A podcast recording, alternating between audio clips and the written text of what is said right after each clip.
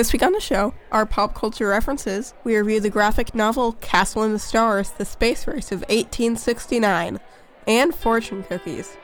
It's the 4th of July, 2022, and you're listening to Lunchbox Reaction.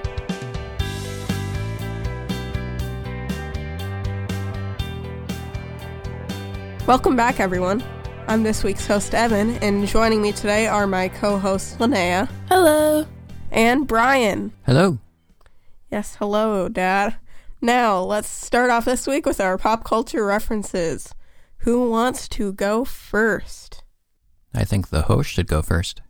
I guess I'll go first then. this week I have some sad news because one of the most popular Minecraft YouTubers named Technoblade passed away of stage 4 cancer at the age of 23. That's so sad. Yeah, he informed his fans in a video prior, but he said that he was getting better. And then Mm. his parents recorded a video lately saying that he passed away. And they, he wrote down one last message, like, I think eight hours before he died, to his fans. He never got to record anything for them. And it was, it's sad. No, that's really sad. My pop culture reference is that there's a new Sims 4 expansion pack called Sims 4 High School Years, and I assume that they're now able to go to high school and you can watch them. Okay, so I know the Sims are able to go to college, so now they added high school too. Yeah. Or maybe it's not that you follow them, but you can see high schools? I'm not really sure. You just look at the high schools. Mm. Your kid just leaves like they normally do, but you you get to look at the high schools. yeah. Okay, now, Dad, you should go. You silly goose. Okay. I don't know where that came from. Uh, my news is something that makes me wish I had unlimited funds to fly anywhere in the world because I would fly over to London because the Royal Shakespeare Company is putting on a stage play of Totoro. Oh, really?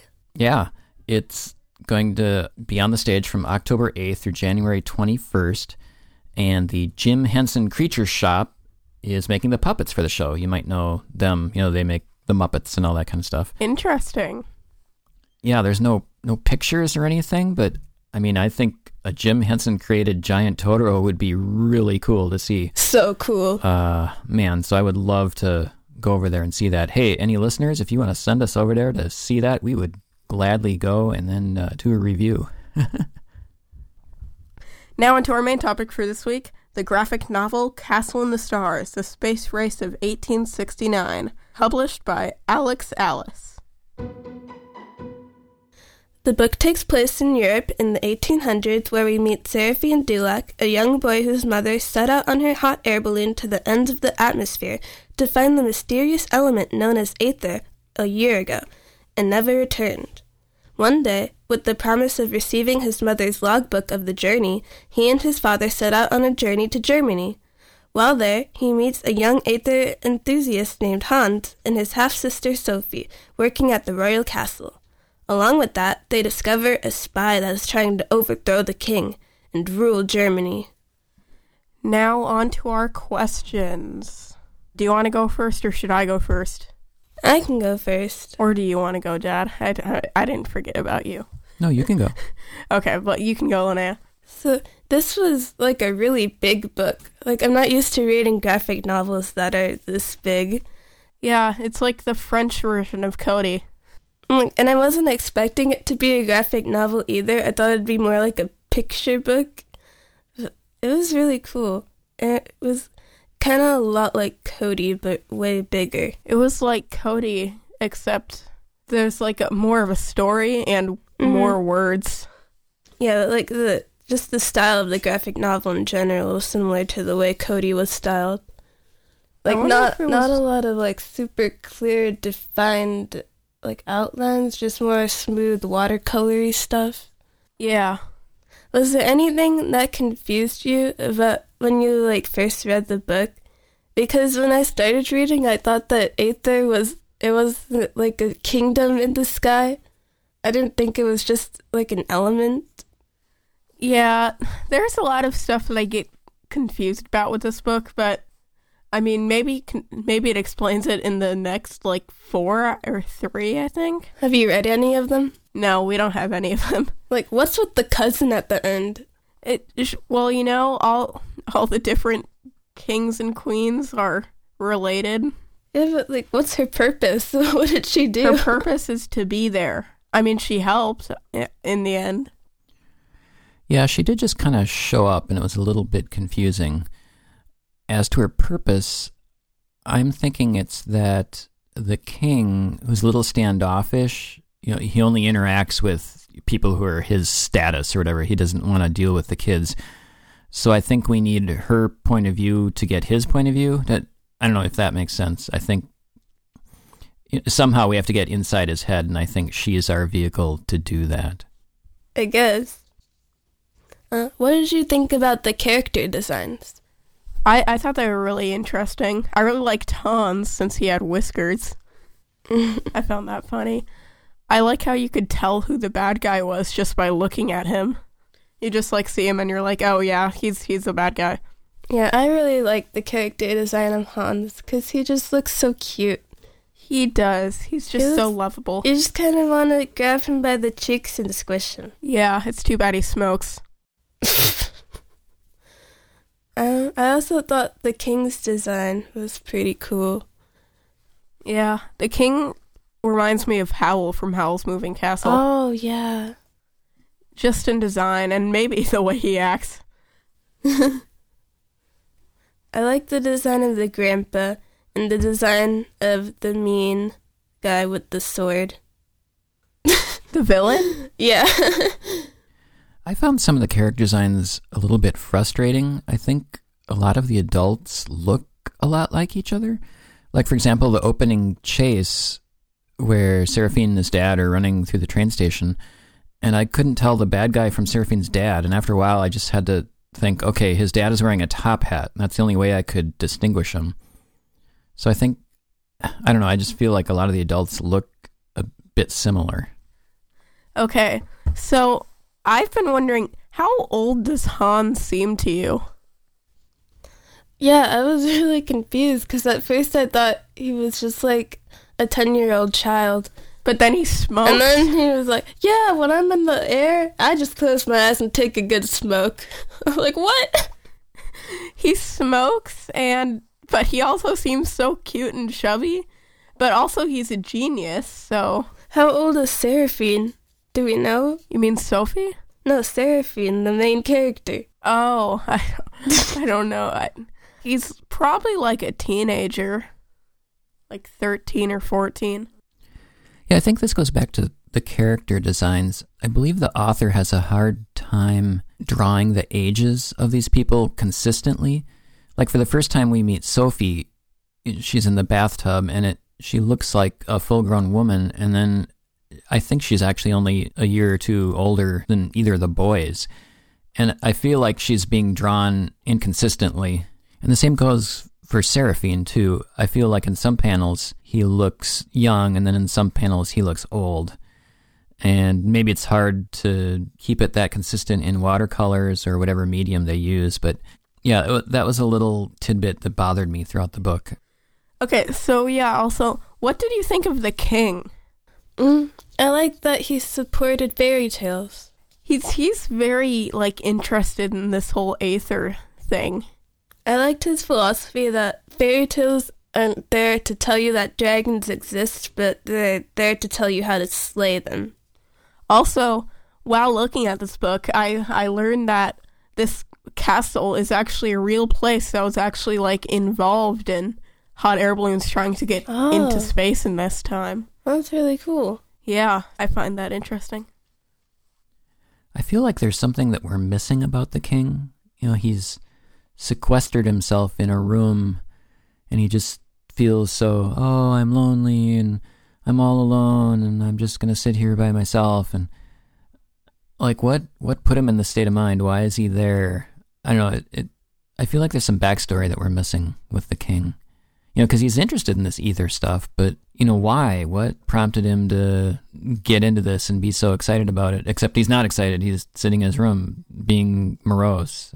Something doesn't quite make sense, and maybe that's explained in another book. Who was your favorite character? My favorite character. We've talked about a lot of them so far. I like the grandpa. He was really nice. Except when he got mad at people, then he was mean. What about you, Dad? I think I like Undercover Sophie. And by that I mean Sophie after she's been kicked out and then she returns and she's disguised and she gets to work with Seraphine. And Seraphine kind of starts to realize that you might kind of like her a bit.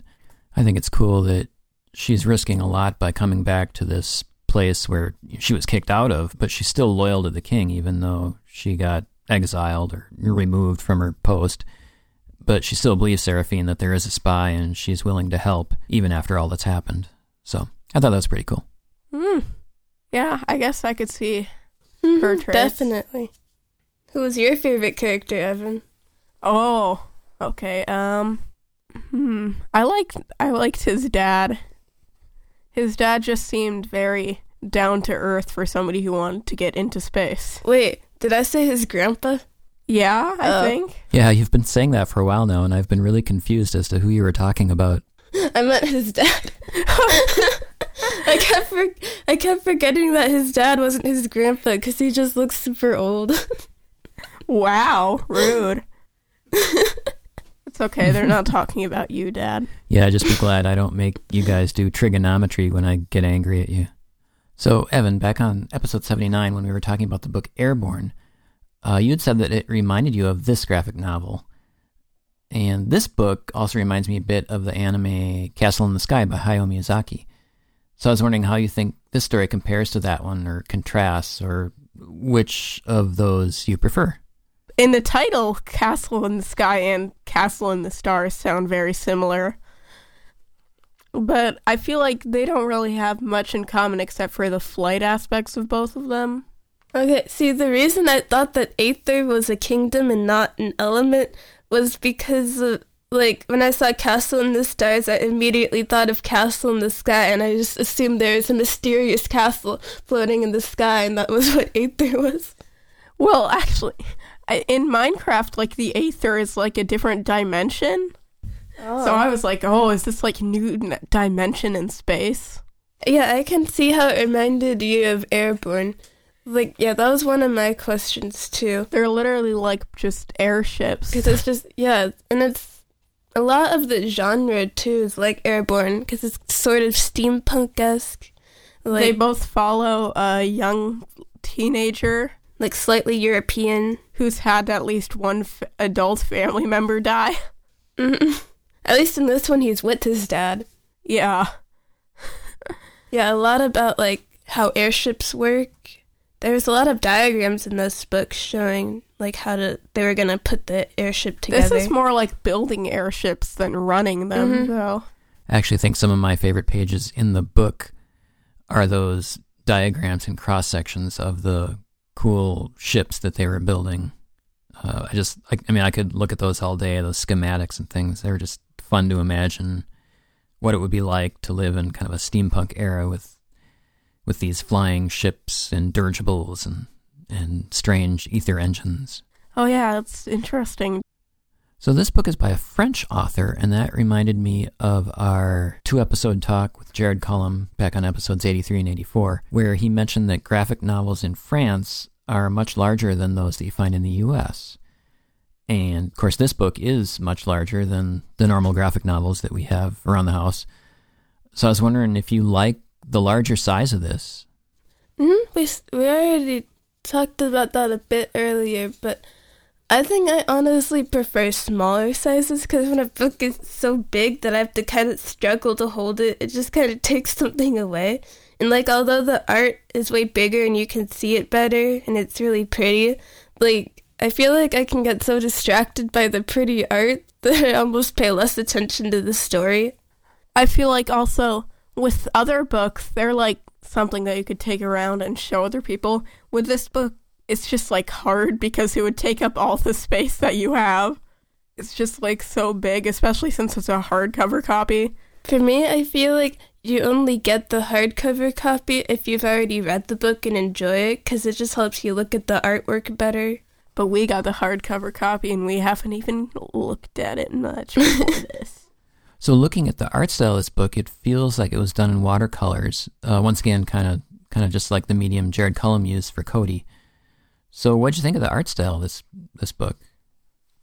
I like the art styles a lot for this book. We already said it reminds us of Kodi, but it also takes like another different route than Kodi at the same time. So like they're similar but different. Like if you compared a character from this book to a character in Kodi, other than Hans, of course, they would be very different. Yeah, they're very different styles of drawing characters. Like I feel like Kodi puts a lot into the backgrounds and like slightly less like the characters look a bit more cartoony than they do in this. Over Kodi, I feel like I was always drawn to look at the backgrounds. This book was more of like um not that for me. I It was feel like, like a better mix. The characters were like focused on being pretty just as much as the backgrounds. And not to say that takes away anything because both of the books are still amazing and I would Mhm. recommend them. I think maybe it's because Kodi was more for a younger audience, that the characters look a bit more cartoony and exaggerated. I could see that. Jared Cullum is very smart. Okay, so anybody have any final questions that you just thought of? I don't think I do. Do you, Dad? Nope, I'm good. I think we covered everything I wanted to talk about. Dad, rating. I chose you. Haha. This book is a little hard for me. I l- really like the steampunk quality. I love the diagrams that I was talking about. I mean, I would give it a nine and a half out of ten for those. I think the art is pretty cool. That's gonna be maybe an eight out of ten. The story, I thought, even for as long as the book was, it felt like it just jumped too fast. Like Seraphin and Hans just suddenly became friends, it seemed overnight, and they were best buddies. And it feels like a lot of time passed, but we didn't really see that. And not that you have time for that in a novel like this, but I guess it was just a pacing issue. The pacing seemed inconsistent. And then, of course, as I was saying, the uh, even though it's lush colors and watercolors and and real beautiful drawings, the characters' ages felt inconsistent to me over the book. Sometimes they were older, sometimes they were younger. And I found that a little hard to follow, so that kind of detracted from it too. So I think overall, I'm going to give it a 7 out of 10. I could see that, yeah. Yeah, very interesting. Okay. I think I would give it um I would give it a 7. It did good with how all the things that it had to do, but it's still left on a cliffhanger. That means we have to buy the second book. So that's not fun. Yeah, I think I'd also give it uh, maybe a 7.5 out of 10 just because it was so, it was just so well made and painted. And yeah, there's just a lot I feel like that needs to be explained because I still don't really understand what Aether is. Yeah, if they explain more, I would raise it. Like, like how are they getting it? Are, are people just going like, I'm gonna jump into space and grab a net and take some down? I'm just gonna vacuum seal this bag and then bring it up to space and grab some this Aether. Is his mom alive or not? May- maybe that's something for the later books. Maybe. Because, like, it implied that she's dead, but we never saw the body, which means she's, She's probably not dead. alive. Remember, kids, if you never see a body, they're not dead. okay, now it's really time for. Fortune cookies. Indeed. So, my fortune this week is open your mind and heart to good things. So, I hmm. guess I would have to open my mind and heart to this book or whatever we review tomorrow. Mine is wealth awaits you very soon. I like that. Maybe this podcast is going to do well. Maybe. Maybe. My fortune is old friends make best friends. Well, that wraps up this week's episode of Lunchbox Reaction. Thanks for listening. You can check us out on the web at lunchboxreaction.net. You can check us out on Twitter at lunchboxreaction. Thanks for listening. Thanks to my co-host Linnea Goodbye. and Brian. So long. Goodbye indeed. And we'll see you all next time at the lunch table. Hopefully. Hopefully.